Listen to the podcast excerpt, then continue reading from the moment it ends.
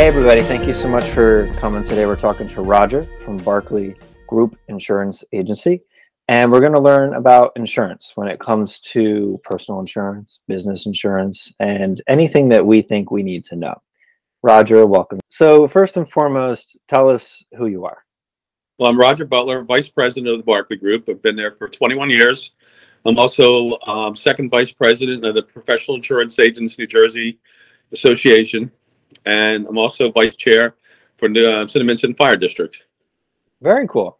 First thing that I, I think we should figure out is, is what's the difference between a broker and an agent? It's the fiduciary responsibility you have. The state makes this distinction.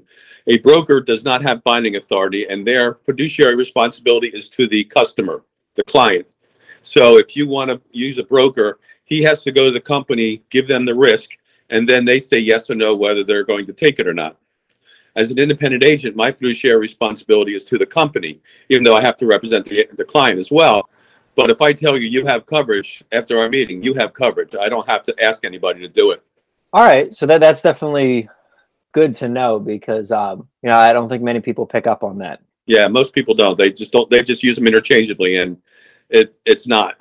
it's definitely a big difference. So all right. So, what are the components of an insurance policy? Um, you know, it's always a really long document. Like, what are what are the key things that people should know are actually in here? The really key parts of the insurance policy is the declarations page, which has your coverages on there. It has what is being covered, your policy period, your company, your policy number, but it has all your coverages and limits. Okay. That's one of the most important things. The other really important thing that most people don't think about is the exclusions what's excluded in the policy, what's not covered. So if there's a claim, you know that hey, I don't have coverage for this. Yeah, definitely. Um, all right, so then let's kind of go into a little bit of you know at least two types of policies that I know about, but you have your business policy, what you know for businesses in general. Um, what are some elements in a business policy that someone who's looking to get business insurance whether it's for their company or, or anything else? What are some things that they should look for in there to know what they're getting? Well, knowing the business is the most important thing. So some companies just have liability because they're um, like an, a, a, consultant. Um, some companies have property liability, an auto, and an umbrella. Um, so there's a lot of different possibilities. Knowing what you need and being truthful with your agent is the important thing because then your agent can go through everything, explain why you need this, what this is, and what it covers, so that you know that you are comfortable having the correct coverage. Um, now, what are some things that you know going on on the business policy of things? So, what are some things that people might not think they need coverage for, but they probably should? And I know that might be industry specific, but what are some like general terms people should know? Uh, they, you know, it's uh, time element coverage, is what we call it, but it's basically the coverage you get if your business is down due to a cover and loss. Say a tornado comes in and breaks into your business, destroys it, waters all over the place, out of business. If you're, especially if you're a small business, you're out of business. So mm-hmm. you want coverage to help you pay your bills because your, your your electric's still there, your rent or mortgage is still there, your mm-hmm. payroll still might be there, um, your own personal expenses will still be there. Yeah. Now, when it comes to I'm calling it a consumer policy, but basically anyone who's not getting a business policy. So personal insurance, whether it's for cars or houses or boats or whatever. Um, when it comes to that consumer side of things, what are what are some things that uh, we should pay attention to in those kind of policies? Well, on the homeowner side or any kind of property side, it's where the structure is involved. You want to pay close attention to how much is on the structure. And if you are underinsured, you're not going to get replacement costs, which means you're going to have money out of the pocket if you have a claim. So you want to make sure that you have the correct replacement cost based on your square footage and the area you live in. Up north is a lot more expensive than down south. It's just the way it is. I don't know why, but it is. You want to make sure you have the right liability coverage. If you've had your homeowner policy and you lived in your home for 40 years, you might only have $50,000 in liability, which is nothing. You need to bump that up. So you need to talk to your agent to make sure you got the right coverage. And there's other coverage that have come out recently such as uh, water backup, and that's been around a while, but service line coverage, mechanical breakdown coverage that you can get for a very reasonable price. So, a follow up question to that one I know that there's been a, you know, you have your your regular home insurance um, that most people are somewhat familiar with, and I say somewhat because a lot of people still don't know what that is. But um, some other, I guess, they're insurances, but that you could clarify for me. Like, so home home warranty is that considered an insurance, or is that considered something different? That's a warranty. It's not an, it's not insurance. Okay. Yeah, well, yeah, it's not nothing to do with insurance. Do there are some companies that have tried to sell it and it has failed miserably. okay. No, that's good to know because I think, you know, me myself, I, I had that confused. I thought that was part of the insurance thing. All right. So then what are five things that someone needs insurance, uh, you know, someone that needs insurance should consider before calling to get a policy? You know, like they they know they need one for maybe even a car, a house, or a business.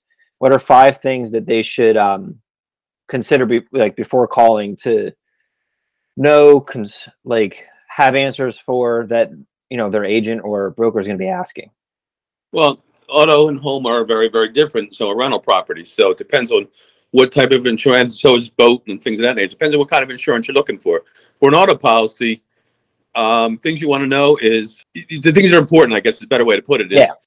young drivers especially Mhm. young male drivers. You know, it's not a matter of if with them, it's a matter of when they're going to have their accident. They're out with their friends.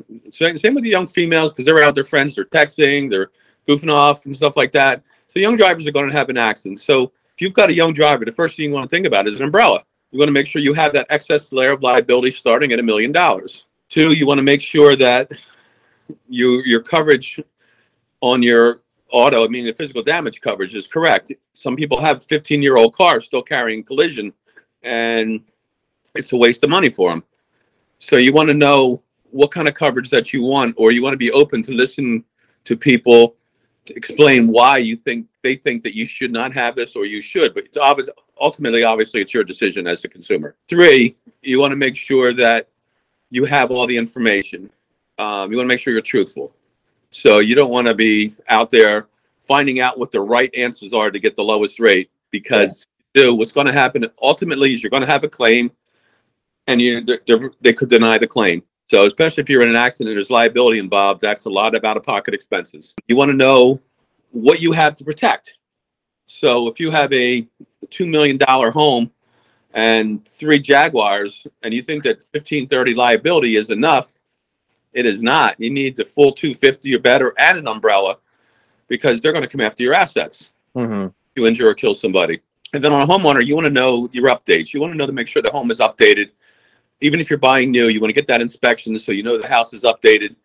You know, a 30 year old roof is not going to cut it with any insurance company. You're, you're going to have to replace it, or you might not even be able to get insurance. Hmm. So, you know, make sure that those everything's updated. And you want to know those dates seller's disclosure is fine, but you got to get that in true inspection. It's going to be expensive, but it's worth it. Really cool. I think that the last question that I have kind of ties into a little bit of what you've been mentioning, but I, I guess kind of being a little more specific. So you were mentioning that when you have more expensive stuff, you want higher coverage for policy. So like, what is a way besides just um, asking for advice? Like, how can someone figure out where they should really be with having enough coverage over something? Is there like a way that they could come up with it so that when they go to someone, they can come from a sense of like, okay, I don't need to get this extra, extra, extra. I'm good here. You know, like how, how do you how does someone determine where that enough coverage would start? I don't know if that makes sense. Your insurance professional. You you if you answer them truthfully and say that I have five million dollars in, in investments for my retirement, I want to make sure they're protected. You know, just be truthful with them, and they're they're not going to judge you. They're not going to think anything different. They're going to say, okay, then you you're going to probably want to start here, and this is the price, and then you can go from there. You can go up, you can go down. Again, you're free to make your own choice on your coverage mm-hmm. law, but we're there to guide you and suggest and to give you your options so that you can make an informed decision. Awesome. So definitely a, a lot of information in a, in a, quick amount of time. It's been very good. Um, I really appreciate your time, Roger. And um, do you have any li- little things that you wanted to mention before we wrap up? Always go to your independent agent. Don't Okay. call your rep who's been licensed three years. Go to your independent agent who has several companies, and this way, because not it's you know the round peg doesn't always fit in the square hole, and one size doesn't fit all. So you want to make sure that you have options because certain companies are better for certain things than others. Awesome. All right. Well, thank you so much, Roger. I really appreciate it. Thank you, Bill. It's a pleasure talking to you. Hey everyone, thanks again for listening to this episode of Business Connection. Remember to check out my website, coachbillmarshall.com, to find out more information about all the great events that we have coming up. And I will see you next time in Business Connections Podcast.